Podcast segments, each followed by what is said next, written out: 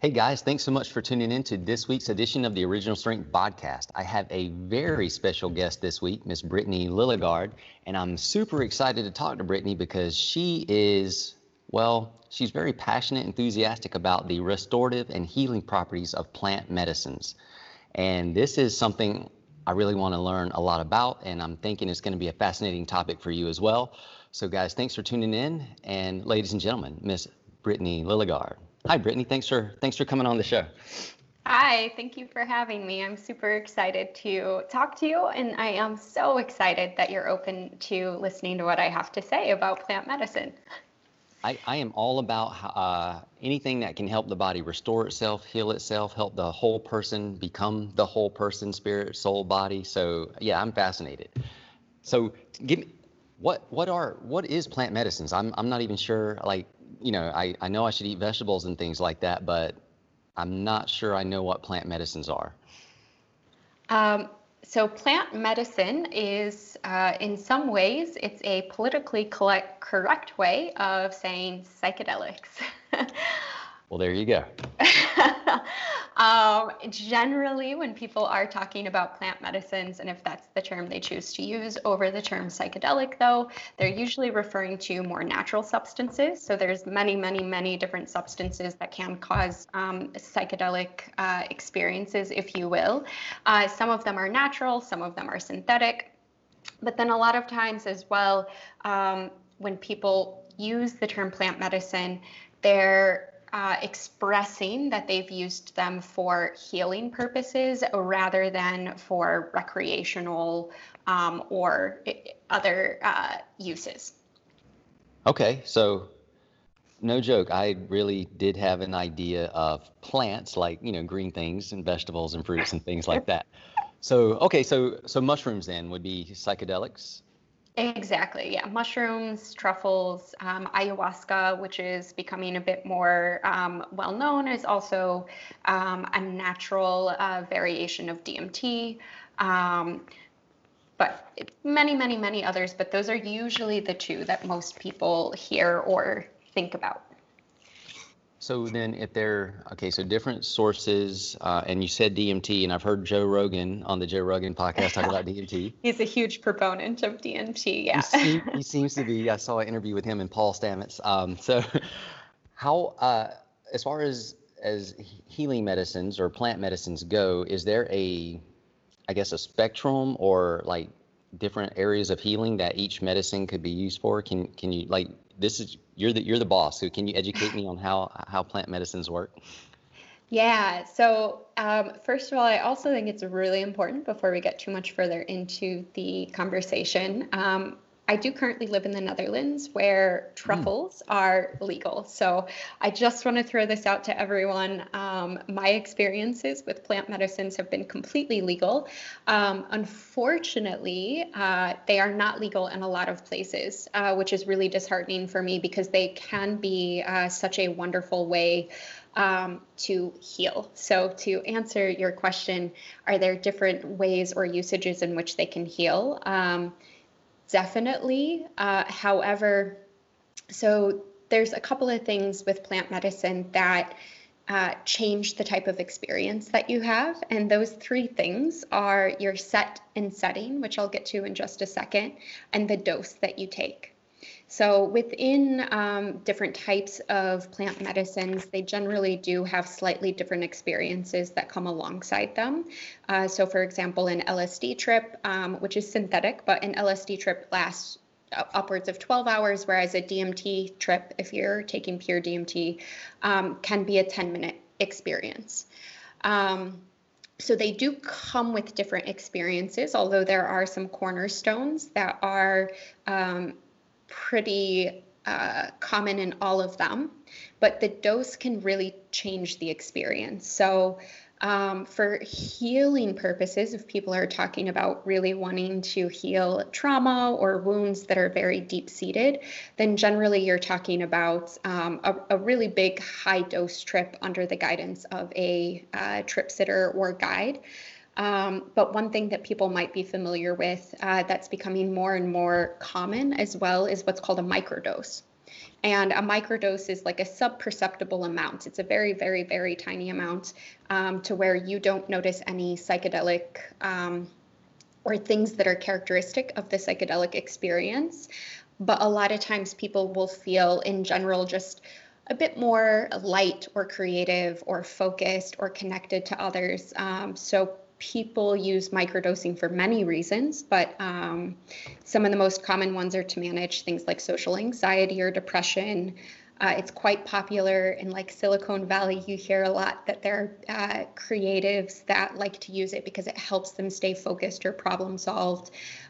So that would be the main difference. It's less per se about the drug of choice, if you will. And I know that word drug has can have such a negative connotation, but the dosage really changes the experience and should be tailored to why you are choosing to experience it.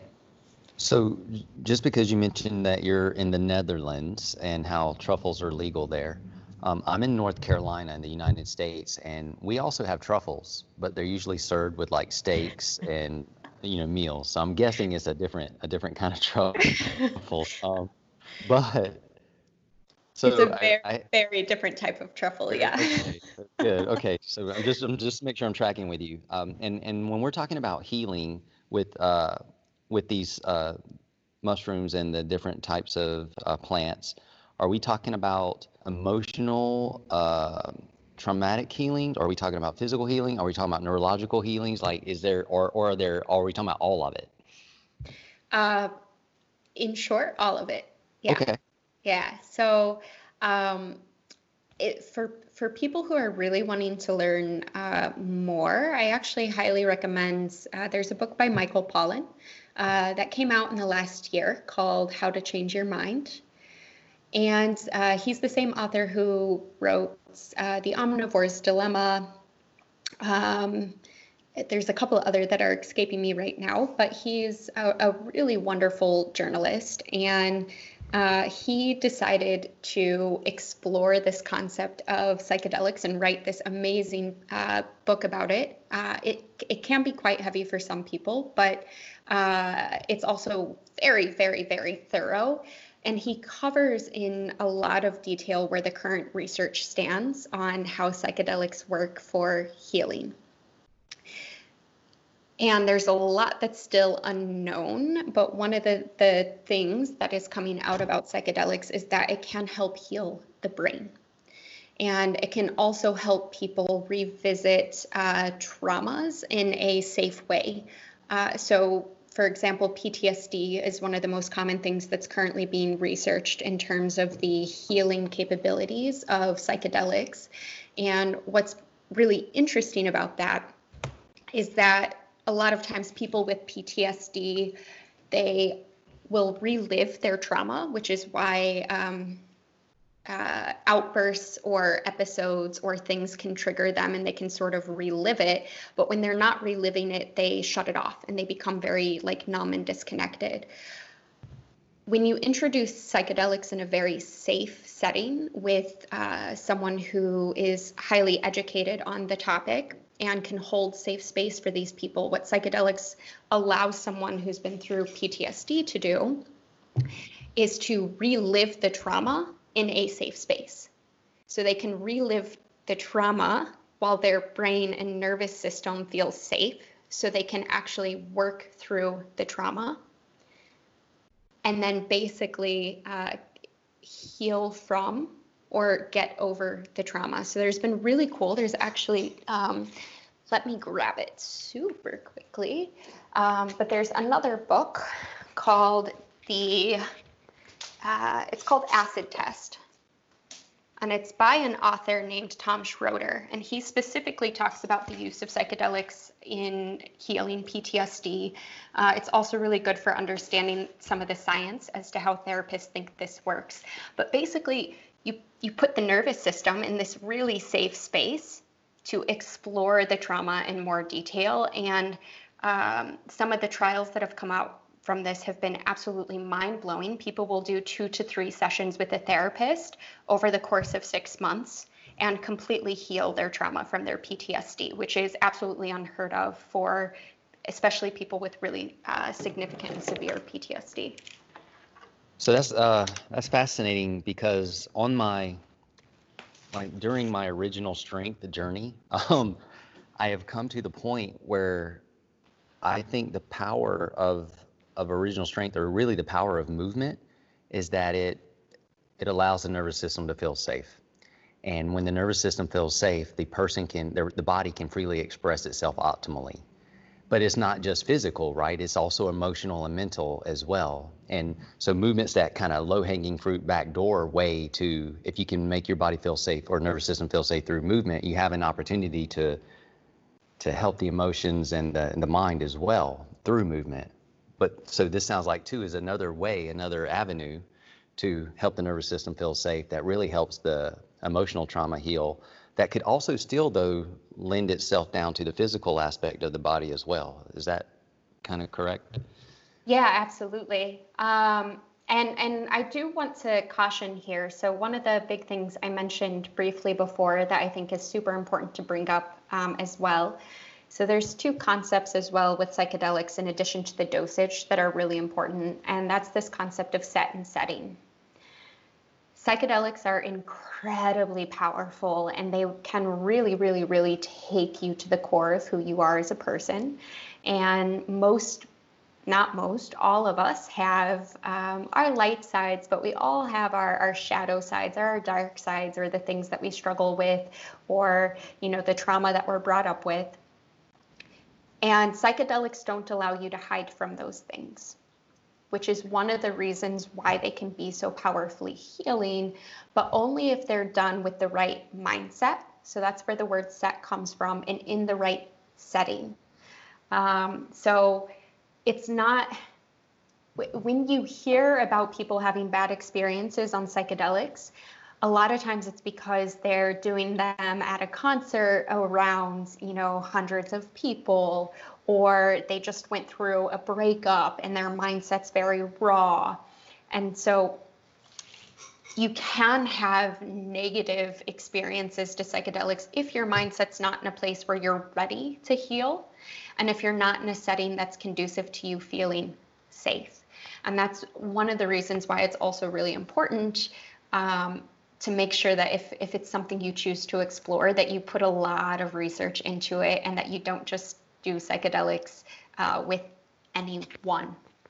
So psychedelics aside for a second, mindset is extremely important in a person's general state of well-being anyway, because how you hold your mind or your mindset will affect whether or not your nervous system feels safe to begin with. So I can only imagine that if your mindset is already making your nervous system feel unsafe and you're in a state of kind of negativity, that would not be good to amplify then. So that makes a lot of sense to me. Yeah, exactly. And that's one of the reasons why psychedelics sometimes have such a bad rep that they have, is because they're taken recreationally without the consideration and the respect actually of how powerful they are, and how inward and deep and connected they can bring you to yourself. So for say a person has, they have the right mindset, and the setting is, so the setting is basically the environment that they put around themselves to have the healing experience? Exactly. So that can be the people that you're with. So it's generally not recommended that you do psychedelics alone, although there are plenty of people that call themselves psychonauts, if you will. So basically psychedelic explorers that have done it plenty of times on their own, but they also understand the experience well enough to be able to hold that kind of space for them. Yeah, so it's generally recommended you don't do it alone, but the people that you choose to do it alongside with are incredibly important, but your environment is equally as important. So you become overly sensitive to everything when you are using plant medicines. So being in a quiet, nurturing space is really important. A lot of times, most professionals who are in the field or researchers usually recommend that it's done in like a very cozy living room type of space or even your own home. Or also a lot of times people will recommend nature, because that's also one of the characteristics of plant medicines, is that they make you feel really connected in a very deep way, not just to yourself, but to those around you, and also the universe or the world or the source or God, whatever it is. But they can elicit these very spiritual experiences. And nature makes that feel that much more intense, which can be really, really cool and powerful. Awesome. So right mindset, right setting, and then right dosage for the best step forward for healing. Do you have any stories or like examples of how people heal with plant medicines? Yeah, so I have my own stories that I can share. One of the things that makes sharing these types of stories really challenging is because generally they transcend words. So it is really challenging to fully express how an experience goes in words and actually get the point across. But I will do my best, and I'm happy to share. But I think it was, I had done psychedelics a handful of times before, but I was really craving an even like bigger dose or deeper experience, and I wasn't comfortable doing it on my own. So I actually hired guides here in Amsterdam, and I interviewed a couple of people, and I found two women that really resonated with me. And so one day in January, I went to their house, and their house is set up, it's very, very cozy, and you spend a lot of time getting to know them before the session as well, so that you know that you can really trust them. You spend some time before you actually take the truffles as well, just making sure that things feel comfortable and good. But I had been struggling, especially with what some people would call like a mother wound. So I grew up with a single mom. My mom was quite abusive. We're not very close. At all. I would say we don't even really have a relationship. And there's a lot of things that keep coming up for me over the years, especially considering my struggles with depression, that I'm pretty certain are tied in with my relationship to my mother. So I explicitly wanted to explore this with this trip. So that is the other thing that you'll hear a lot as well, is that it's really important when you're having these big trips for healing that you go in with an intention. And that intention helps guide the experience a little bit and helps, it can help keep you grounded and focused. It's very similar to the intention that we set at the start of a yoga class, actually. You have an intention for that hour, and when your mind and body gets distracted or you start to lose focus, you just come back to the intention, and it pulls you back into your practice. So that was my intention. I wanted to explore my relationship with my mother. And this is going to sound absolutely crazy, but within, I think, 45 minutes of ingesting the truffles, I decided I wanted to be in the bathtub. So we moved to the bathtub, and it was like the whole world around me got really dark, and I was immediately transported. And again, bear with me because this sounds absolutely crazy, but I was transported into my mother's womb. I was a child, I was a baby in my mother's womb. And without me guiding it, my body was just doing its thing. And it was like I was, almost in labor myself, and my body was undulating a lot during this period, and I was so strongly connected with my mother during that time. And when I could experience my own birth, one of the things that hit me like a ton of bricks was my mother didn't want me. And it's not that maybe she didn't want me, but my mom had me very, very young. She was a single mom, and I could feel the intense fear that she had giving birth to me. And it was such a cathartic experience, because in that moment, I had no hatred for her. I had nothing but compassion. because for me, this experience of my birth was beautiful. And I felt so connected to myself as a woman, and I felt connected to my mom as a woman.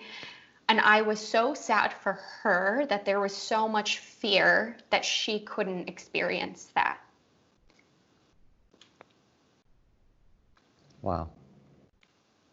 And it just, you know, and that was just the first hour of a 6-hour trip. Like, so this experience was incredibly deeply healing. And it's not super common, but it's not uncommon for people to experience their births or to re-experience their births on psychedelics. I had read about it before. It's not something that I'm sure I ever really fully believed or was bought into until it happened to me. And I can definitively say that that those memories that were there in my brain, it's like I set the intention, and the medicine, or plant medicine, if you will, was like, cool, you want to go there? We're going to go right to the root of it. That's amazing. And I know you said words can't capture it, but if I could boil everything down that you just said to like almost one word, it sounds like you just had an amazing experience of love in that moment, or, you know, in that part of your journey, the first 45 minutes of your. Yeah, no, it really was. And I think there was so much baggage that I had no choice but to let go of, because of the compassion and the empathy and the love that was felt in that moment, and the understanding of, you know, certain elements of my childhood.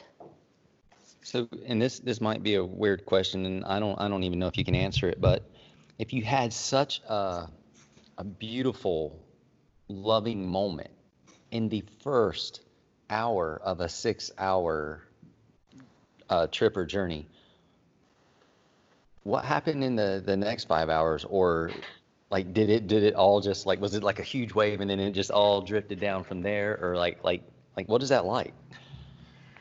Well, it's different every time.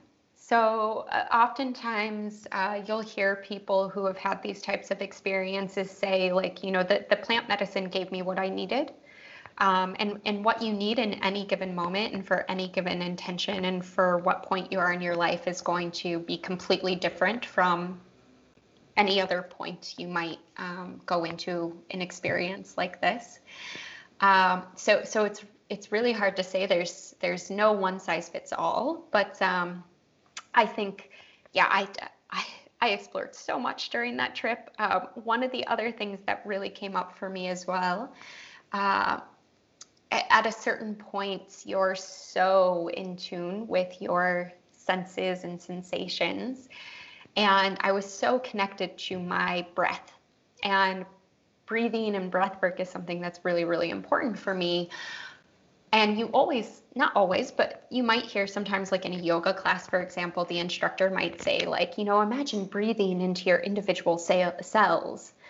And for a lot of people, that's too far-fetched. Like, I can't even breathe into my big toe, like, let alone imagine breathing into all of my individual cells of my body. But because you become so connected and sensitive to everything in your being, I had this really beautiful moment of just being able to explore my breath in that way. And I could close my eyes, and I was my breath, and my breath was me, and there was zero distinction. And I could literally take my breath and I could play with it by allowing it to go to individual cells. Like, I could experience it on that level. It was really, really powerful. And at a certain point as well, it just hit me like a ton of bricks. It was like, I've always been in awe of breathwork and what the breath can do. But it was in that moment where I was really like, this is what I'm supposed to do, and this is what I'm supposed to give to people, and this is what I'm supposed to help people experience, is how they can understand that the breath can be so powerfully nurturing and healing and energetic and calm and you are your breath and your breath is you. And it was just this moment of intense clarity. And what's really cool about psychedelic experiences as well is they can be so powerful that when I practice breathwork now, even though this experience was over a year ago, I can bring those sensations back into my body. Prior to that moment, if a teacher were to tell me, like, try and breathe into every cell in your body, I'd be like, yeah, okay, like, it's a bit too hippie for me. But because I experienced it so intensely and vividly, it doesn't take much for me to call that back into my space. So you actually gained a new ability from that particular moment. Yeah, I haven't looked at it that way, but I guess you could say that that's the case. Yeah. So you are your breath and your breath is you. Are you able to help other people experience that their breath is them or they are their breath? You know, I sure hope so. I sure try. But yeah, I mean, that's a lot of this type of healing work is something that just has to be experienced. And I also think it's so personal and it does transcend words. I can hold space for people, but I'll never truly understand or be able to understand what it means for them, how it feels for them. It's such a personal thing. But yeah, I really hope that I am able to gift people that sensation and feeling of being so closely connected to their breaths. So I've got more questions now. Just for people listening, wherever they are, when you say you can hold space for people, can you dive into what that means, or explain what you mean when you say hold space for people? Yeah. So I think this is one of the things that you all at Original Strength do really, really, really well for people. But it's creating a space of safety so that people can be vulnerable. And generally, when people are trying to help other people, there's this very large ego part. I want to help them because I want to help them. I know this makes me feel good, so I want them to feel this because I want them to feel good. Holding space goes beyond that. It's not about you, and it's really about turning off yourself and just opening up a safe vessel or a container so that someone can explore themselves. Awesome. That makes a lot of sense. Yeah. Thank you. Yeah. So my next question is, when you're helping people learn how to become their breath or be one with their breath, are you able to do that with plant medicines or without plant medicines or both? That is a good question. So I myself am not, I don't use plant medicines with other people. Okay. Let me put it that way. Gotcha. So I don't think that I am qualified to do that. I have, there is something called trip sitting, which basically just means that people are staying safe. And I have done some trip sitting for some friends, but that is very different from guiding someone when they're on psychedelics. When someone is on a psychedelic or plant medicine, you can also be incredibly, your environment can be molded in so many different ways, and there's a lot of power and responsibility that comes with that. And I do think that it requires a lot of study and education in that realm specifically. So yeah. I don't mean to interrupt you, but that's actually very exciting to me, because I'm assuming that most people listening don't have access legally to the plant-based medicines we're talking about. So that's what makes this exciting is how can you, like, if you were going to help somebody become one with their breath, how do you do that? Well, one of the things that is really important to me. And actually, Dr. Perry Nicholson from Stop Chasing Pain, he just posted something about this today, and it's something I so firmly believe in. A lot of people try to jump to the advanced stuff way too quickly. You cannot work with your breath until you have a consistent breath awareness practice. So you need to learn how to listen to your breath before you can learn how to manipulate the breath. So for me, that's the most powerful starting point, is just teaching someone how to listen and learn how their breath guides them or how their breath interacts with them. Once they can comfortably get to a space where they're a lot more aware and in tune with their breath, then you can start going to the more advanced stuff, if you will, and you can start playing with breath control techniques, playing with the breath to elicit certain responses. But really it starts with breath awareness. And if you can really get someone to become really aware of their breath, a lot of times it doesn't even, like the breath control stuff, even though it's the most exciting on paper, doesn't even matter anymore. So how, for breath awareness 101, yeah, what would that look like for the person that they know they can breathe because they're alive, but that's about it? So what does breath awareness 101 look like? The easiest thing to do, in my opinion, in a whatever space feels comfortable for a person in whatever position, is just to try and find their breath somewhere in their body, wherever that is. And that's going to be different from person to person. And if someone can't find it, usually they need a little external stimulus. So a very easy one is you can just lick your finger a little bit so that you have a bit more feedback, and you can just hold it under your nose. And then most people are able to find it under their nose. If they don't have that external stimulus of the sensations from their finger, even sometimes they can't even feel the air entering and exiting their nose. Really? Yes. Okay. Have you not experienced this? I mean, I'm generally, I would like to think I'm aware of my breath, yeah. But I can feel it when I breathe. So I would imagine I would be able to feel it on my finger. Yeah. Well, not everyone can, we live in a world in which there's so much stimulus that your brain will turn off whatever it can to keep you, yeah, to keep you from going crazy. So it's not uncommon for people to lose sensations in their bodies over time. I don't know if you've experienced this working with people in movement, but especially when I was a new coach, sometimes I'd be shocked because I'd tell someone to lift their right leg and their left arm would go out to the side, and you'd be like, no, can you tap your right foot? And they're like, yeah, I am, as their left arm's wiggling out to the side.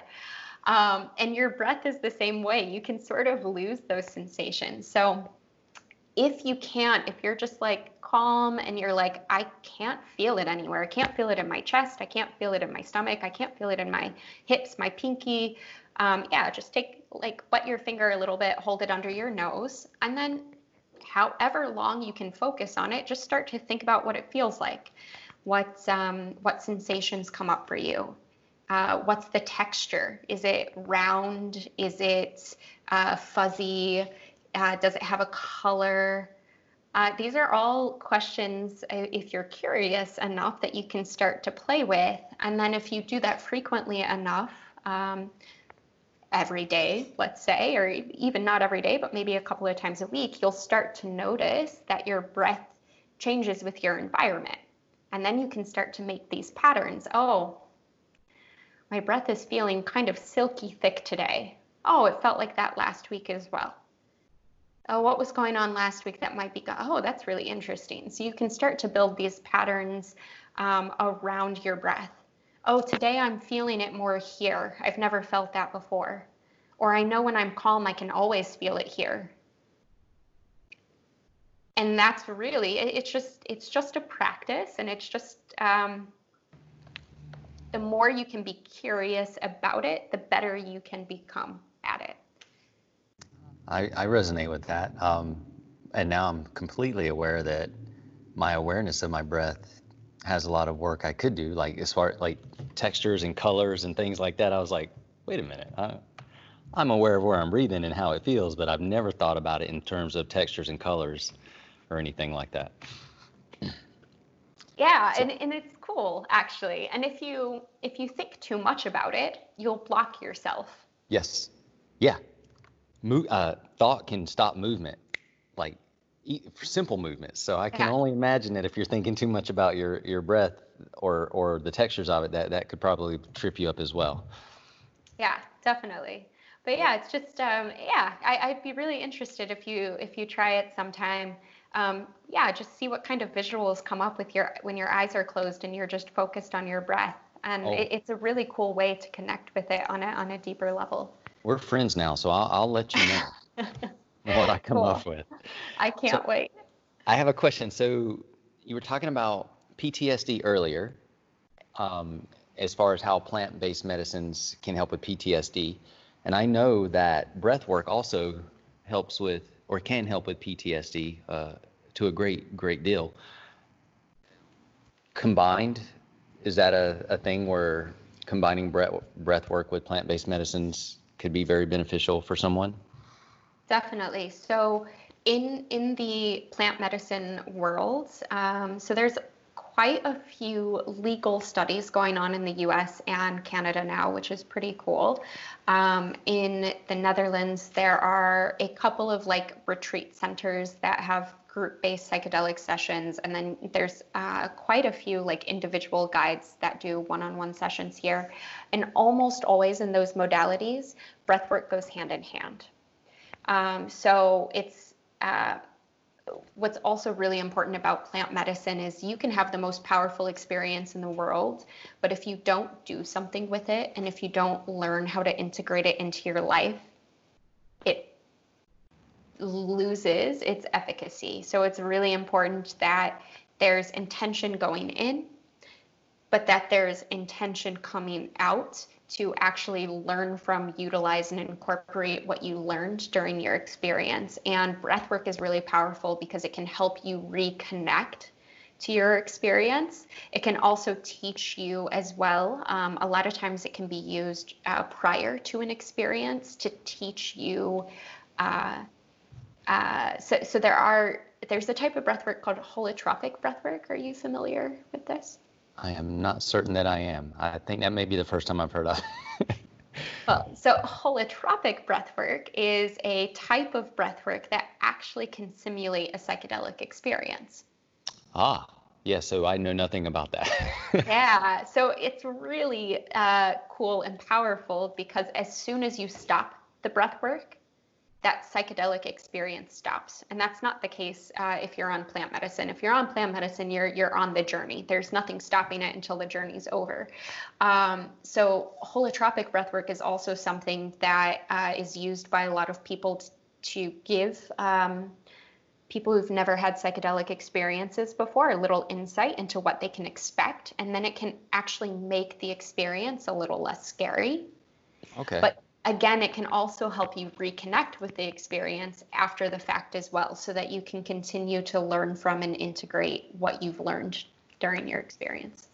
Why do you think, and out of curiosity, so if the plant-based medicines can help a person heal traumatically or emotionally because they make the nervous system feel safe, do you know how or why they're so effective at quickly doing something in a trip or a journey that may take a person years of therapy or unsuccessful therapy even to, like what is it about them that helps a person just become free so fast?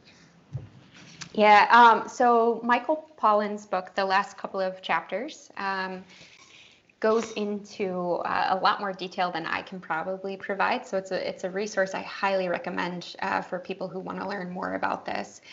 The unfortunate answer is no one really knows exactly how it works. But one of the theories that's coming up as well is that there's actually, and I'm losing my words here, my apologies, but you can actually recreate a lot of your neural connections in your brain from a dose of psychedelics. So that's one of the theories as to how they work. So you have all of these connections that get severed over time, that get severed from a traumatic experience, from not using areas of your brain, and psychedelics can actually help reconnect parts of your brain that have lost connection, which is pretty cool. So they light the brain back up, so to speak. They light the brain back up. And there's actually been some MRI studies done on people while on psychedelics, and the images are astounding.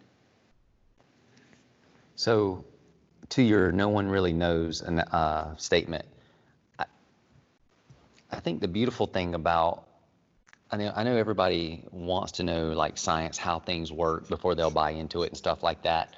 But for even with original strength or how the body's designed to move, you know, people want to get down into the, well, why does this work, the mechanics of it, the science, and all this concrete stuff. And often I'm like, well, look, do you want to know how to turn the lights on in the building, or do you want to know how the electricity and all that stuff works to make the lights turn on?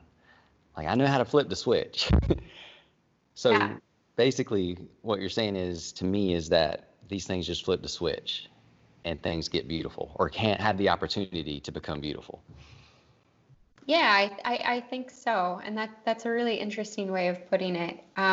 For me, one of the reasons I'm so passionate about this as well, and I mentioned this briefly, but I don't really know what adulthood is like without the fog of depression.